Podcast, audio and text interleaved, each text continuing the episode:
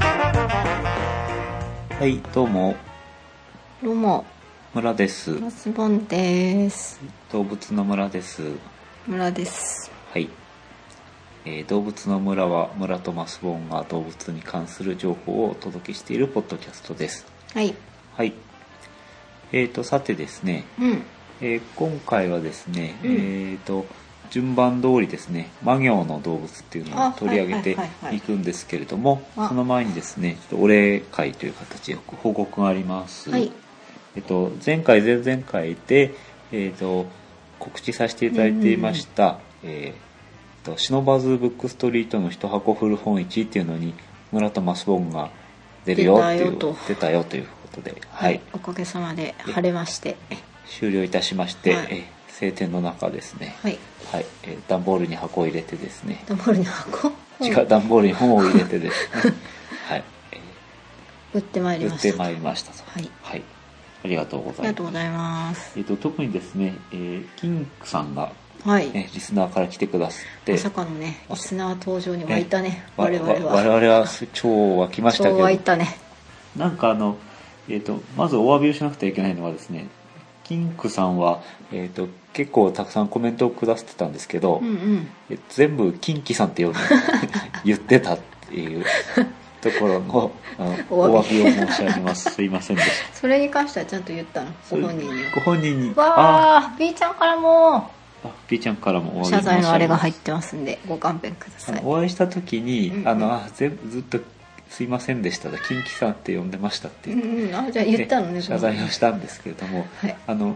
ああの聞いてますキンクです」って言われた時にピンとこなくてあなるほどんかしばしぼーっと してなるほど、しそんまなっ。てそ,、えーそこも合わせて、えーそおうかそ詫うかび申し上げますはい、どうも。どうもありがとうございますその説はあのわざわざ来ていただきましたなんかね、あのーリスナー来たら、うわー、ビーちゃんねー、堀島お疲れ様でした。はい、ちょっと今猫との会話を。お疲れ。うんうん、大変だったね。うん、ご飯いっぱい置いてたんだよね。うん。すいません、ちょっとうちわの会話を。という感通じじてでる、のかなあの、なんだっ言け葉が。え、何の話だっけえっとえキンクさんの話あああのそうリスナー来るかなとは思っているけれど実際に来るとわーって まさかってまさかとなってしまいますよねあれ何なんですかね、えいやよかったなと思っあてりがとうございます嬉しかったですありがとうござはいい、ます貴重なお休みの日をね、そうですね,、うん、握手したの握手しなかったか な僕と握手って書いてあったっけ書いてあったなんかなちょっとぼーっとしてましたあれかなあの本サイトの方かなんかあのタタイイトトルで書いてあるルが書いてあったからいやそうですねもうあのハグでもすればよかった気持ち 気持ちの上ではそうい気う持ち感のじ上でしでたははい、あのえっとグッズを買っていただいてあありがとうございますあとビビちゃんの指に写真こうをグラビア持写ってい真をただいねて持っていていただきまして処理に困っていることかと思うんですけどどこにしまって いいやらみたいなはいまああのはがきとして利用してくださってもはいトイレに貼っても 貼るんかいというふうにありがとあうりごがとうござざいいましたますえっとまた何か機会があれば告知をしたいなというふうに思っていますのではいまあはいぜひまあねタイミングがあったら会いに来てねという感じではい、お願いいたしますはい、本はどうだったんですかうんいまいちうん売れ行きいまいちうんあのー100%分のうんうんさっき計算しましたところ、はい58%のうん売れ行きなのであはいまああは4割ぐらい余ったといううんえ4割も余っちゃったんだとはいう感じでなるほど、はいまあその辺はまあ残念でしたけれどもうんうん、まあねあの快適な環境で売らせてもらったんだけれどもそうそうそうそうまあちょっと持ってった多数が少ないっていうのもありますけど、まあもうちょっとお客さんがあの全体でですねうん全体で晴れたしもうちょっと来たらよかったなとうんうんなんかあの端っこの方だったんだよね会場というかねそそうですねのまあ、なのでスタンプラリーもちょっとやってたみたいなんですけど最初に来たよとか最後に来たよみたいな 方とかがまあいらしたので一番その足を運びづらいところだったっていうかね、はいだったんですねまあでもあれですかね楽しくお友達が結構来てくれたりしたのでそうですね楽しかったかなと思います、はい皆さんもあのお近い方はぜひ出るとあと助っ人も募集してるようなので実行委員とかで、うんううんん、なんか本好きの友達とかはそこでできたりとか、はい飲み会とかそういう交流があったりするので、うんまあそういうのも楽しいかなとうんうん思いますそうでね本当に近いとねあの辺はうんそういうコミュニティで遊べるのもいいかなと思いますちなみに今し今収録してるのは4月の9 29かななんですけれども、5月の3 3日日はに、いえー、と一箱古本市のはいあの後半戦というか、後半戦ね、という一かは回いやるんですけど、はい同じ感じでまたあの違う人々が出てやりますのではいとえあの私たちはあの最初だけし最初だけというか、はいこの間次のはを行かないのですが次は行かないんですが、はい配信が間に合えばというかね、うん配信しておきます ので2014年の5月3日にも屋根線でやってるよっていうことでね、ああの足を運んでもいいんじゃないでしょうかはいというおすすめな形のでですはい、はいはい、ありがとうござあいりまがしとたうございました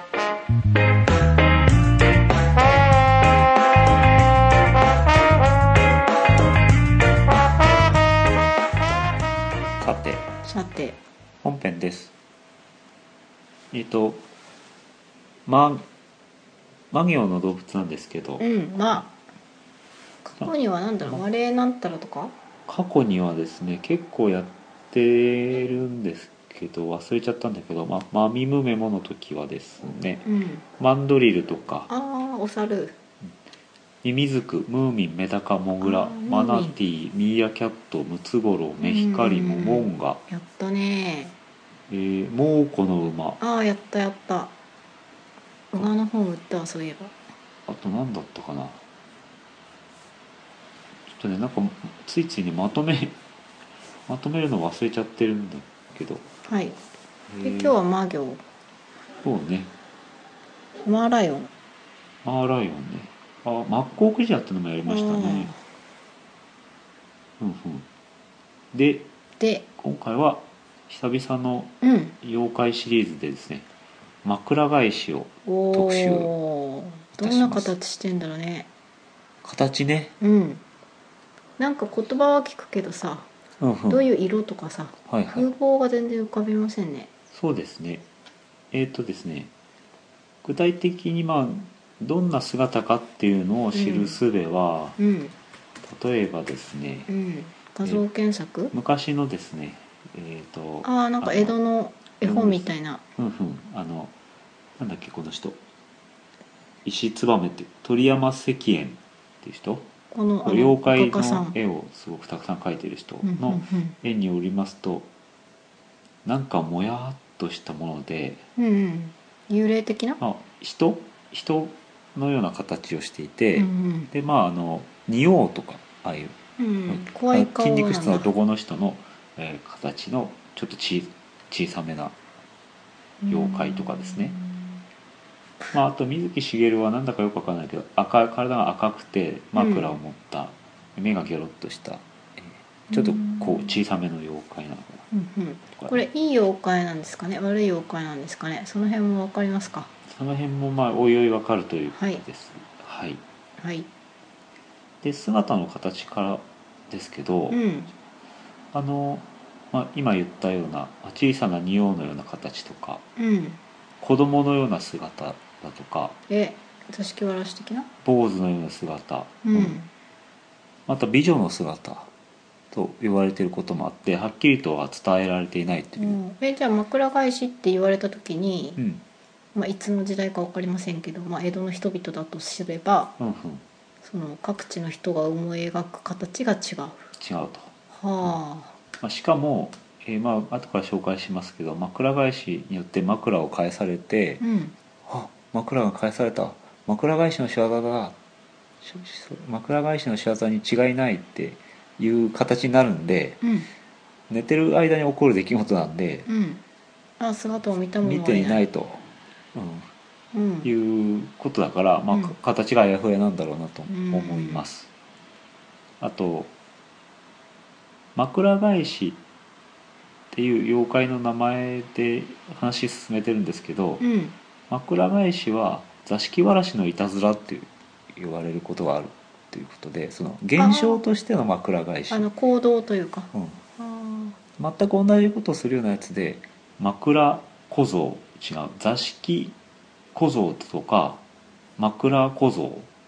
うーんって呼ばれるようなものもあるんで、うんまあ、小僧のような形の、うんえービジュアルの時もあるんでへえ分かりません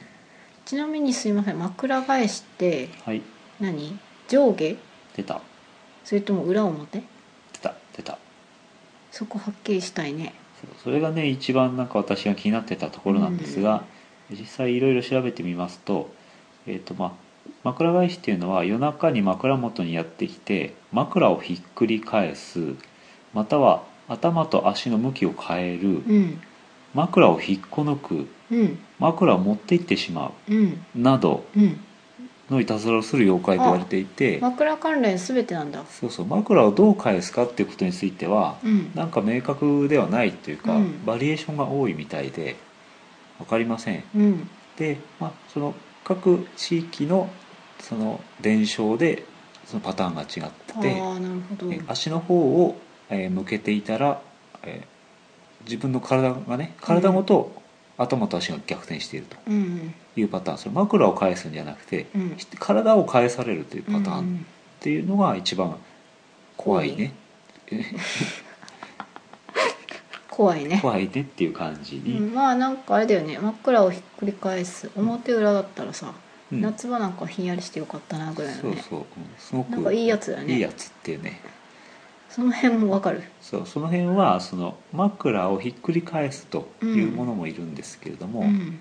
それはね、まあ、最後の方に紹介するんですけど、うんうんそれがどういう意味を持つのかによってあその怖さとあのあの占いの結果みたいなが関わってくるんですねだから、はいひんやりしていいっていうんだったらいいんだけど、うんその背後にどういう意味があるのかで実は怖い話にもなる大丈夫私聞かない方がいいというような話、まあ、その時は聞かなくてもいいですけど私怖い話が結構ダメなんですけど怖い話はあんまりないあで大丈す夫とりあえずあのわーってやるわわ怖かーっったて耳を塞いでわーってやるっていうパターンはい、でははいでは今のが、まあ、枕返しとはそんなやつなんですと、うん日本の妖怪ですはい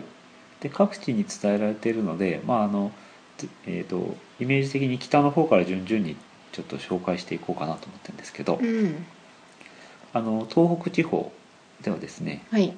あの座敷わらしと混同されるということが多いとういうよんうなことなんですけれど、うんその枕を返されるって他に、うん寝てる人が体を押し付けられたり、うん畳を持ち上げられたり、うん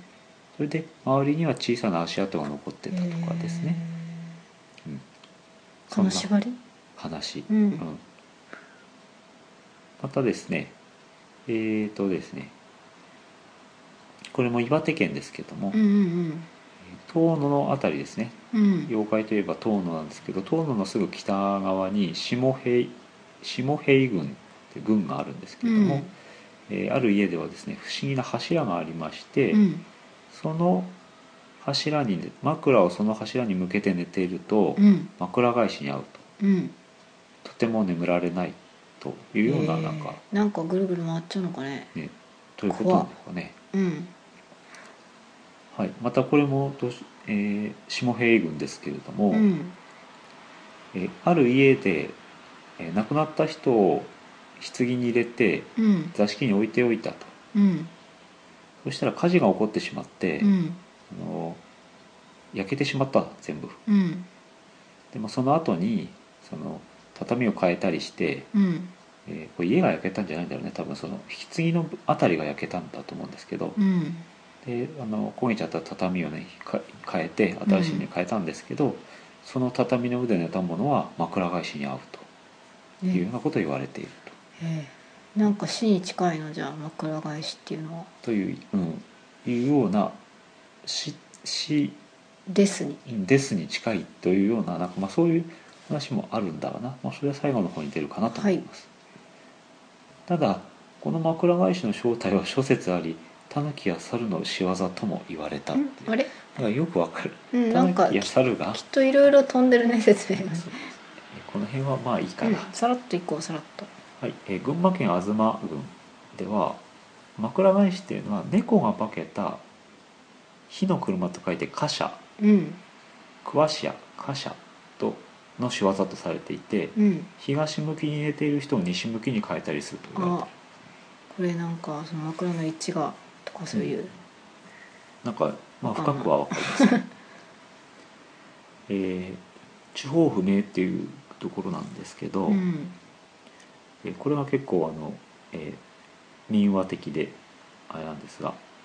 えー今のはその猫の化け物猫股みたいなのが枕返しのあの本あの正体だって話だったんだけど、うん一方死んだ人の霊が枕返しになるっていうパターンうんというので、えーある部屋に盲目の旅人が泊まったんですけどうんその宿だと思うんですがそのお部屋の主人はうんえこの旅人がですねお金大金を持ってるということに気づいてうん旅人を騙して殺害してお金を奪ってしまったうんでその後その旅人は霊となって部屋に住み着いてうん夜な夜な泊まった人の枕を動かしたとへ言、え寝れないいねうん、でこれはなんか考察というかうんえーなんで枕を動かしているのかと、なんかの呪いでで殺された割には枕を動かすとかなんか、うんなんでそんなソフトなねソフトなんだろうって思ったんですがこれは泊まる人に対してこの、えー部屋は危険だとああ主人は危険だということを知らせるなるほどっていう意味だったんじゃないかというのはまあいいやつなんじゃないかというような考察があるういんうところもあっなるた、うん何かこれはあのなんていうの権威のあるなんかそういう民族学の本とかに書いてあった考察ではないんだけど、ほどねうんあそんなこともあるかもしれないまああるかもねっていうような意見もありましたあはいえさらにえ静岡県ですねあうんでも枕をひっくり返すえ同時姿の妖怪をうん枕小僧と呼ぶ地方があるということで、へえ子供うんそれがまあまあ、えー岩田ですねうんえー静岡県の岩田だそうなんですジジュュビビロ岩田ですかね、えー枕構造は身長約3尺9 0センチぐらいの霊の一種とされてうて、ん一人で寝ていると枕を返すなどのいたずらをすると、一人で寝てるとうん、うんで隣の、えー奥山村っていうところにも枕小僧が出るということでうんまたこれも一人で寝てると現れていたずらをしたり枕を返すうんということです、枕小僧うんあ枕小僧だねえっ、とまあこれ後の方でいかないとちょっとじゃあ進めていっちゃいますねはいえっ、といつもはですね動物なんでどの動物園に行けば見られるかっていうのを紹介する時もあるんですけど,、うんどこ行けば見れるどの動物園行けば見これれるはですね可能性がなくはないっていう話どで、こで出るまあ、いくつか紹介させていただきますおお紹介できんの体験できる怖いわかもしれない寺院での枕返しはあお寺ですねうんという話なんですけど、えーまず一つ栃木県の大田原市なんですけど「うんうんえー大きい」と書いて「オス」ってあのオスメスの「オスね」うんって書いて「寺」英う雄のんうんで「大雄寺」英雄の雄っていう字だねで幽霊の掛け軸とともに江戸時代から枕返しの階段が伝えられておりますええはいこれなんだろう古刹って何古刹 ちょっえ知らないと待ってねえーちょちょっと待ってくだ私さい調ねべ物です調べ忘れました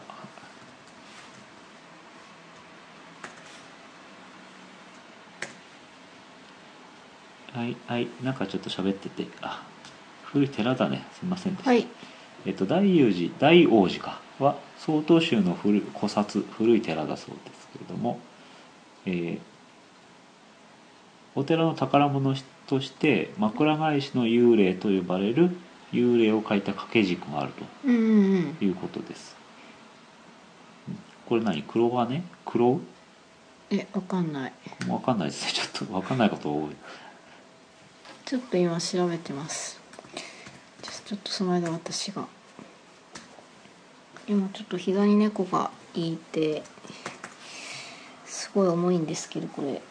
あそうなんですよさっきからですね膝に乗ってるんですけどあもう出たあ何あどうぞあいいのあ左手のね爪がすごく伸びていてははすんごい刺さって痛い、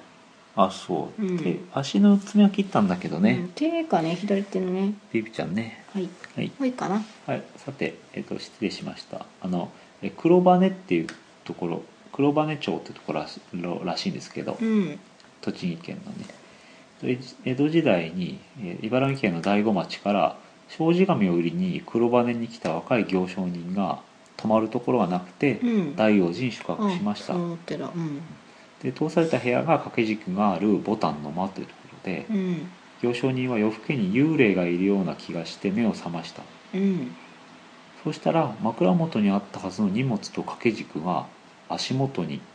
あったと。うんということはえ布団が180度回転しているんだということを知って恐ろしくなって大慌てで逃げ出しましたうん布団が回転したの体じゃないんだ ねうんすいませんなんかこポれはポイントがずれてますいや常にこれはあの枕返しのことを考えると、うん常に思うんだけど寝相はどうなんだみたいなうんところはちょっとあれなんですよ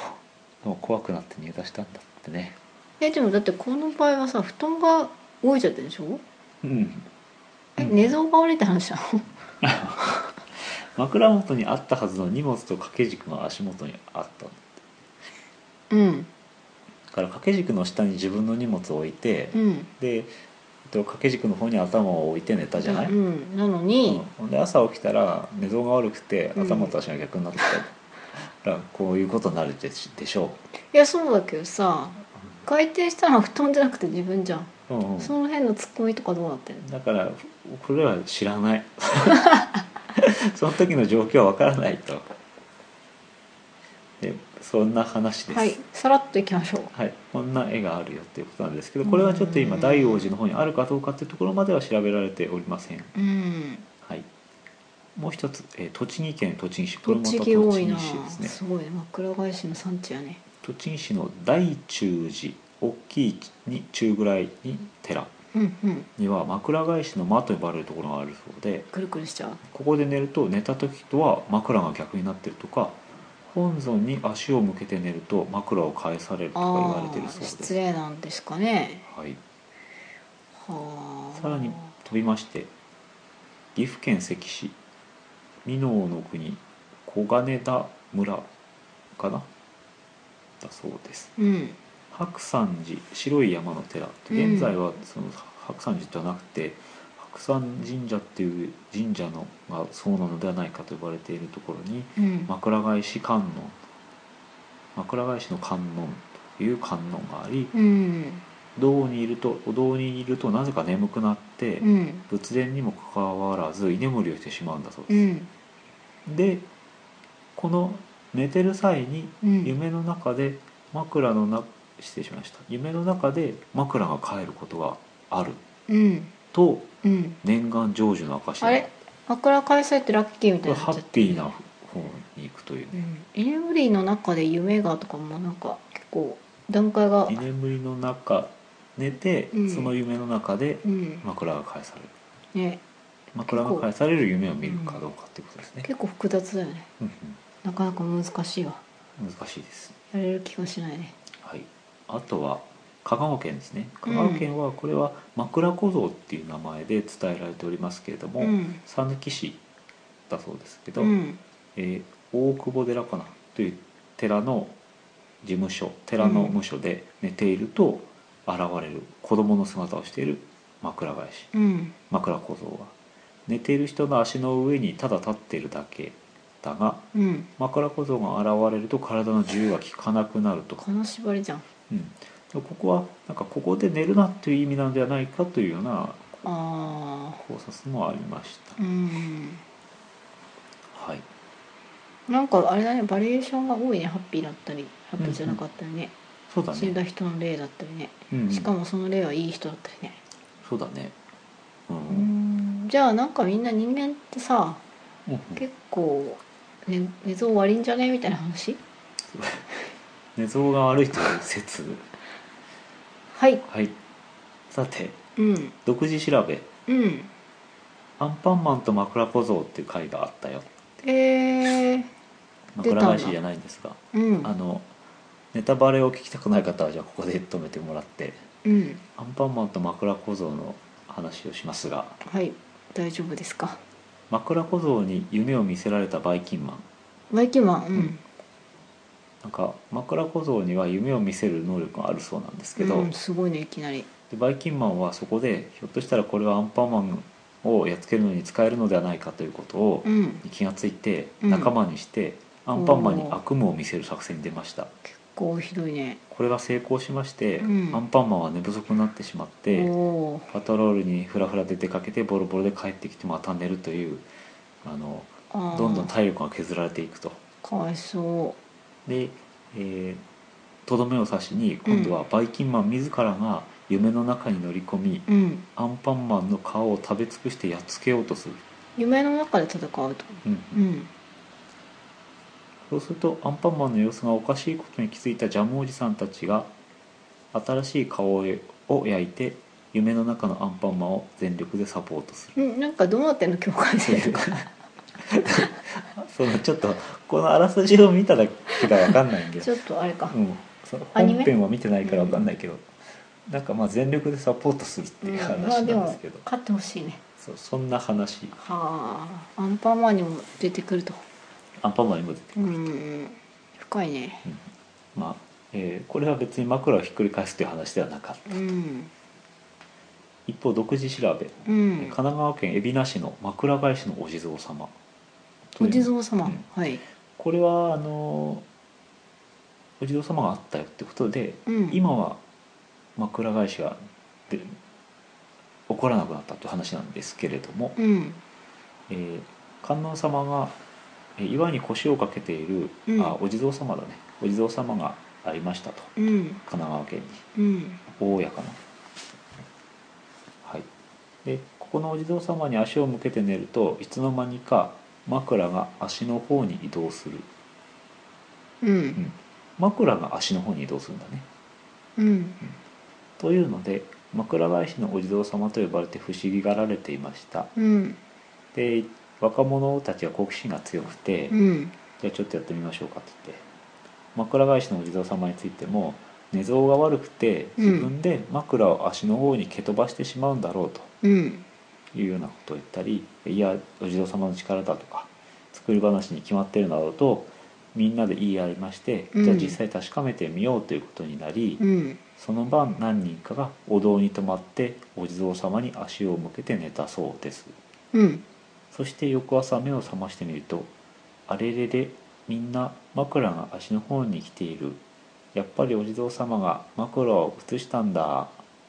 とってことになったでそれから枕返しのことを疑う人がいなくなりましたうんところがうんですねえーっとですね、えー明治の中頃になりましてうん結構結構最近う最ん近ネズミがお地蔵様の腰掛けておられる台座をかじって穴を開けてしまったうんでその中に巣を作ったんですけど、うんでまあ、ネズミを追い出そうと思って中を掃除したら、うん食いちぎられてボロボロになった巻物が出てきたと、うんうん、で巻物にありがたい仏様の教えが書いてあったんですが、うんあまりにも汚かったので掃除をした人が捨ててしまったとうんそれから枕返しは起こらなくなってしまいましたうん何このお家子供海老名昔話第2集よりうんこれねどういうことわかんないな教訓も何もうんありがたい教えもね誰かのバディバチが当たったとさでもないしねそうだねうんあの、何か知らせようとしてたんですかね足を向けて寝れないとか言うけどそのありがたいものに足を向けて寝れないんだったらうん枕が足の方に行くんじゃなくて、うん頭がお地蔵さんの方に行くはずじゃん、うんまあうんうんうんとかなんかちょっといいろいろわからないけど、うん多分これはあの私じゃな私たちだけではなく昔からみんなわけが分かんなかったんじゃない枕返しっていうけど枕がどっち返すってどっ ちみんながみんなが分かんなくて今に至るんじゃないかな、うん最近は出るの枕返しっていうのはあ分かりませんそれは俺には出る私には出ないです全く、ないですかうん、あの布団をかけないでうん寝てるっていう、うん布団かけずみたいな妖怪が、 布団かけずうん、出る時がありますああそれは布団の上で寝たからそのまま朝になったっていうパターンなんだけどそっか寝相が良いパターンですなんかとんとあの上下逆とかっていうのはうんうん小学校低学年とうんうかんすごいよっぽど疲れた日うん、ぐらいしか起きず子供がね、うんここ最近はないですね、うん、あのみっちゃんはよくねあ向あきがこう定変わ期って的にます枕を変えてるね枕は使ってないか枕使ってるか、うーんんなんかよくわかんないのでうすよ、ん、いい人なんだか悪い人なんだかねそうそう結局思い描いてる人が違うわけだからさうんうん現象は一つでもえ一つじゃないしうんうんうーんまあ、だからあの昔から疑問になっていた枕返しって枕をどういうふうに返すんですかということについては上下い裏ろんなパ表説ターンがあって、えー、とこれというのは決まらないというこうとんですね、うんもう枕関係だよね枕関係うん、あーだから枕関係お布団の向きがとかうんいうのを全てひっくるめて枕返し現象と呼ぶみたいなそうそうそうそうあうん寝た時と起きた時のうん様子が違うっていうことを全て枕返しとうん、なるほど分かった分かった思いますはいはい怖いパターン、えええー石川県金沢のある屋敷うん美女の姿の枕返しが出たという話なんですがうんその屋敷の草履取りが屋敷の前で枕返しに笑いかけられた途端に気を失いそのまま死んでしまったという屋敷の前で枕返しに笑いかけられたって何のことだろうねん昼間に出たのは夜かもしれないけうど、んだから枕返しなんでその人が枕返しなんだろうかは分からないんだけど、うんイコール死神みたいな感じですよねというこことのです話ねはねはい、えー和歌山県うん日高郡、うんえー樹木の精が枕を返すという話へえ昔この辺りにありましたヒノキの大木をうん7人の、えー木こりが切り倒しました、うんその晩7人の枕を7人が枕を並べて寝ていると小坊主が現れて枕を一つ一つ返していったうん翌朝になると枕を返された7人全員が死んでいたというでこれ8人ってパターンもあってうん8人が木こりで木を切るんだけど、うんあの木がなかなかその切れないとうんでよくよくえじゃああ違う切れないんじゃなくて1日で切り終わらなくて、うんじゃあ明日に持ち越しっていうと明日朝来ると治ってると、ああなるほどなるほうんあれおかしいぞってど言まったて切るそその日の夜寝ずに見ていたら、うん妖精が、うんまあ、妖精、うん木の精がうんおがくずをうんその隙間に押し込んで、うんえ元にも直してたとああでこれいつまでも切れないなと思ったので、うんおがくずを全て焼き払ってからその日は寝たと寝ることにしたそしたら、えー木がえー治ってなかったんだけれども、うんちょっと前後がよくわかんないんだけども、うんえーその8人のうちの7人がうん枕を返されてうん死んでしまった、枕を返されるイコールですなんだそうそうそう怖っうんちなみにその残った1人というのはうん変な癖があって、うんえーと根元で般若心経を唱えるとあ癖がああって、うん気のせいがこの人は信心深い人だということで枕を返さなかったから死ななかったとあーまあ、いうような話、多はめい、に見てくれたんだへえそんな怖いパターンもあります、うーんえー、とあとは「ゲゲゲの鬼太郎」の枕返しの回がありあましあるんてだでこれはなんかま「ゲゲゲの鬼太郎」もさシリーズがいっぱいあるからわからないんだけど比較的最近のものだったと思うんですけど、うんうんストーリーが複雑すぎてよくわからないっていうのうをあらすじを読んで思ったんで、はいえっとそれについてはメモ書きを忘れたので、うん複雑だったってだけ複で雑なのでちょっと説明だけさせてもらうと、うんえっと私はうん小,、まあ、小学校のお友達みたいな感じなんだけれども、えっと寝て夢を見ると、うんなんか妖怪枕返しが夢の中に現れてきてその夢を壊していってしまう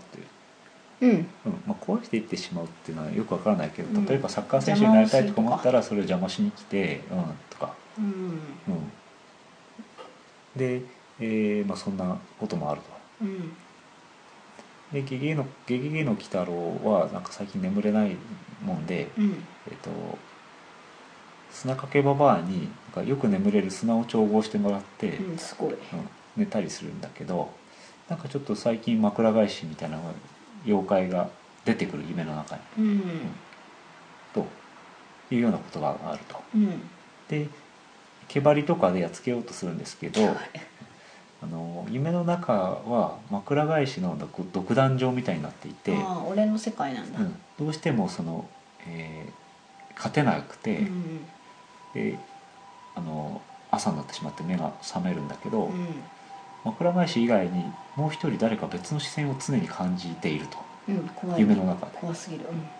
で、まあ、他のお友達もみんなそんなことがあったようんうん誰よというようなことなんだけど、うんえーその別の視線っていうのは何だったのかと怖いこっから大丈夫怖くないんだけど、うんいうところがその、まあ、ミソなんだけどね、うん誰なのそれはまた別のお友達なんだけど、ああるお友達は、えーとすえー動物園を作りたいっていう夢があったかお父さんが動物園を作りたいって思ってすごく、えーそれに向けて頑張ってたんだけど、うんどうしても動物園ができなくなってしまったか潰れたかなんかして、あうんえー自分の夢が断たれてしまううんといううんのがあってそのうんつまりもう、えー夢が、うんえー壊された状態になっていると。うんうん、で夢を見る夢を持っている人たちに対して、うんえ強い恨みを持ってしまう妬みの気持ちを持ってしまっていてう、んそれが妖怪枕返しを呼び寄せてるんだああで自分のそのお友達学校のお友達にその枕返しが伝染していってというか、ああなるほど夢を食いにうん壊しに行くと、その視線というのはその夢を断たれた動物園の僕の視線だったと。あー話が複雑うん、ただ、へーえーその子たちお友達の中には、うん彼の夢を応援してた人がいっぱいいて、うんえーなぜか不自然に動物が出てくるんですようんでそれはあの彼の動物園の夢をみんなもうなんか夢の片棒を担いでた、ううんん頑張って動物園を作ってほしくて真相心理を持っていたとうん最後にみんなのその動物園を作りたいっていうのはなんかみんなの共通の夢だったんじゃないかっていうところにうんたどり着いてうん枕返しはなんか一人の夢だったら壊すことができるんだけどうんみんなの夢を壊す力はなくてそれでなんかええ話やだっつけるみたいな話なんだけどなんか夢がよくはねあのうん説明したんですけどよく分からなかったんじゃないかなと思います、はいはいはい、さてさて長いね今うんそうね日うんもうちょっとじゃあやって終わろうか最後にじゃあ、はいえー最後のコーナーはじゃあ結局枕返しって何なんだっていうところで終わります映像悪いねって話なの寝相悪いねって話だしすすもう本当なんかちっちゃいいたずらをしてるだけのただの妖怪なんでしょみたいなうん話なんですけど、ううんんそれが何何を言いたいのか、まあ、どんな意味があったのかっていうところなんですが、ううんんこだわってるもんねみんなすごくうんうんデータとか出ないとかねはい、はいただです、まあまあ、た単なる、まあ、いたずらと今見なされているんだけれども、うんえー民族学的な見地からどういう背景があったんでしょうかということを考えておりますう。んええー民族学者の宮田昇先生は「妖怪の民族学」という、えー本の中で、うんえー枕返しというのは、えーつまり枕ねうんというのは夢の中に移動するための道具であります。うんえー別の世界に移動するための呪具うんえー呪呪文の呪に具だねうんでありつまり夢を見ている時というのは別の世界に魂が行っているという間であるとはその隙間にえ体をえ繰り返されるということとか枕を返されるということあは、うんえーゆ魂の世界ともっとフィジカルな世界が逆転させられてしまうというこうと、んうんで夢は肉体から魂が抜け出て別世界へと行ってる状態であり、うんその時に枕を動かされるということは魂が肉体へと戻ることができなくなってしあまあうなるほどだから死んじゃったりするってことかということを表しているのではないかうんと、うんええーまあ、そう考えたとうんまた民族学者の武田せ明先生は、うん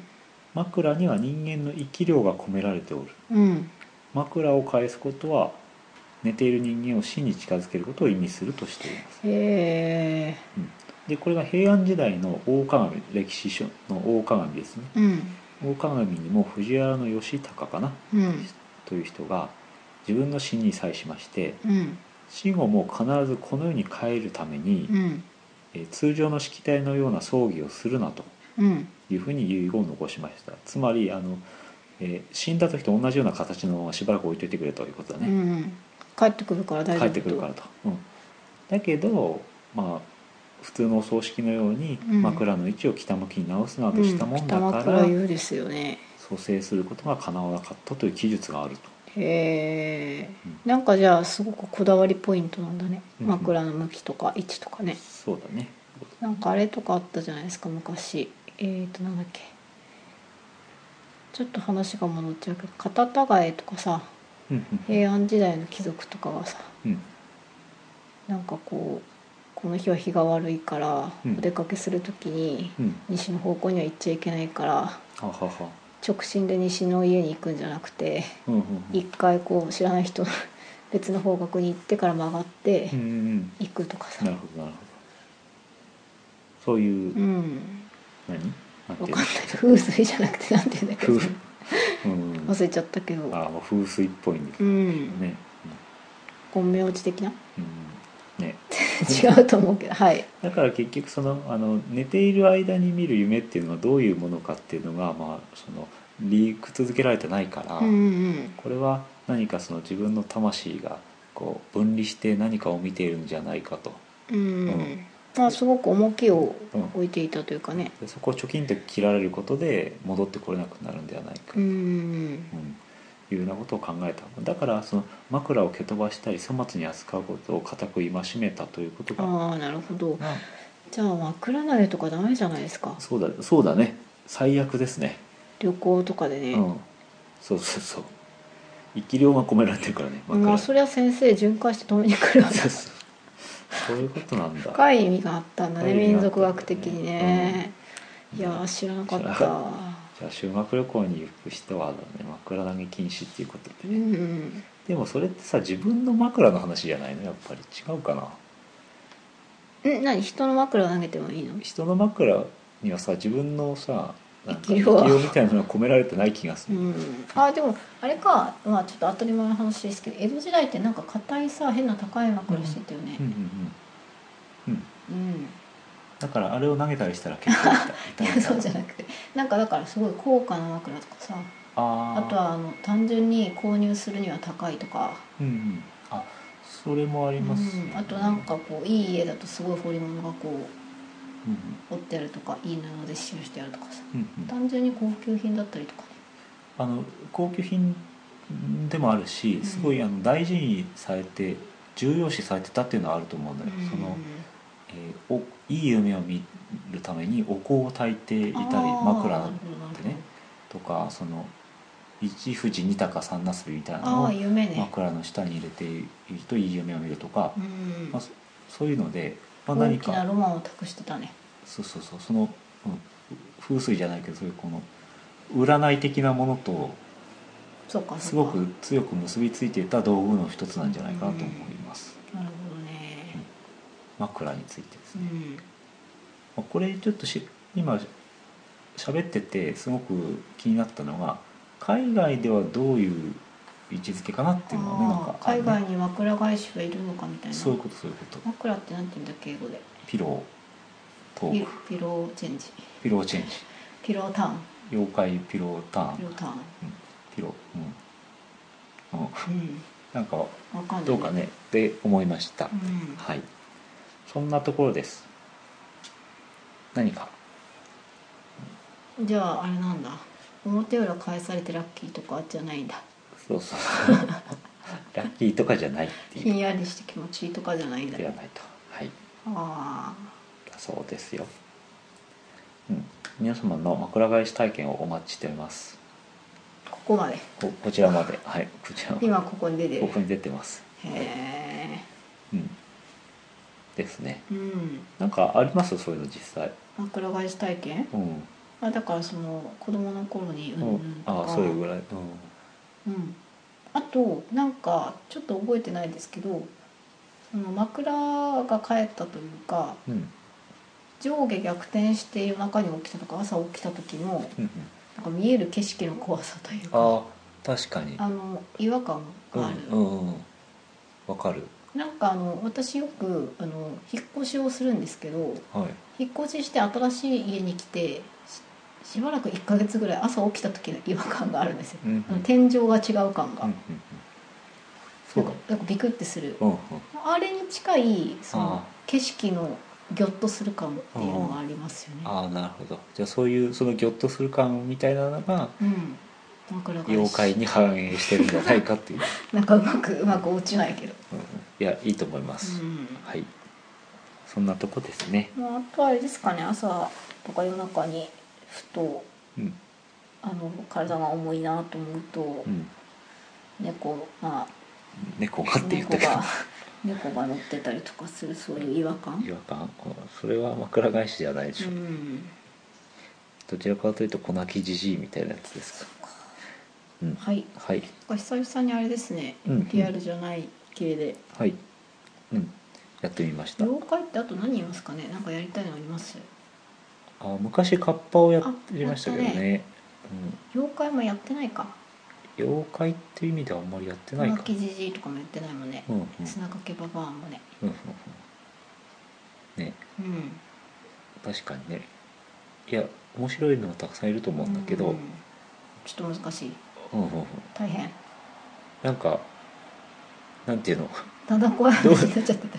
どこの動物園でも見れないうし、んそっか妖怪の村うん そうそれはなんかそこまでそこ 水まで木そしげるとかのなんか妖怪図鑑みたいなやつこそそれで足りるのではないかとこなるほどね意外とでもあれ面白いよね民族学みたいなところに入っていったりしてうんうん勉強して気になるそうそうそうそうそううんねと思いますはいはい、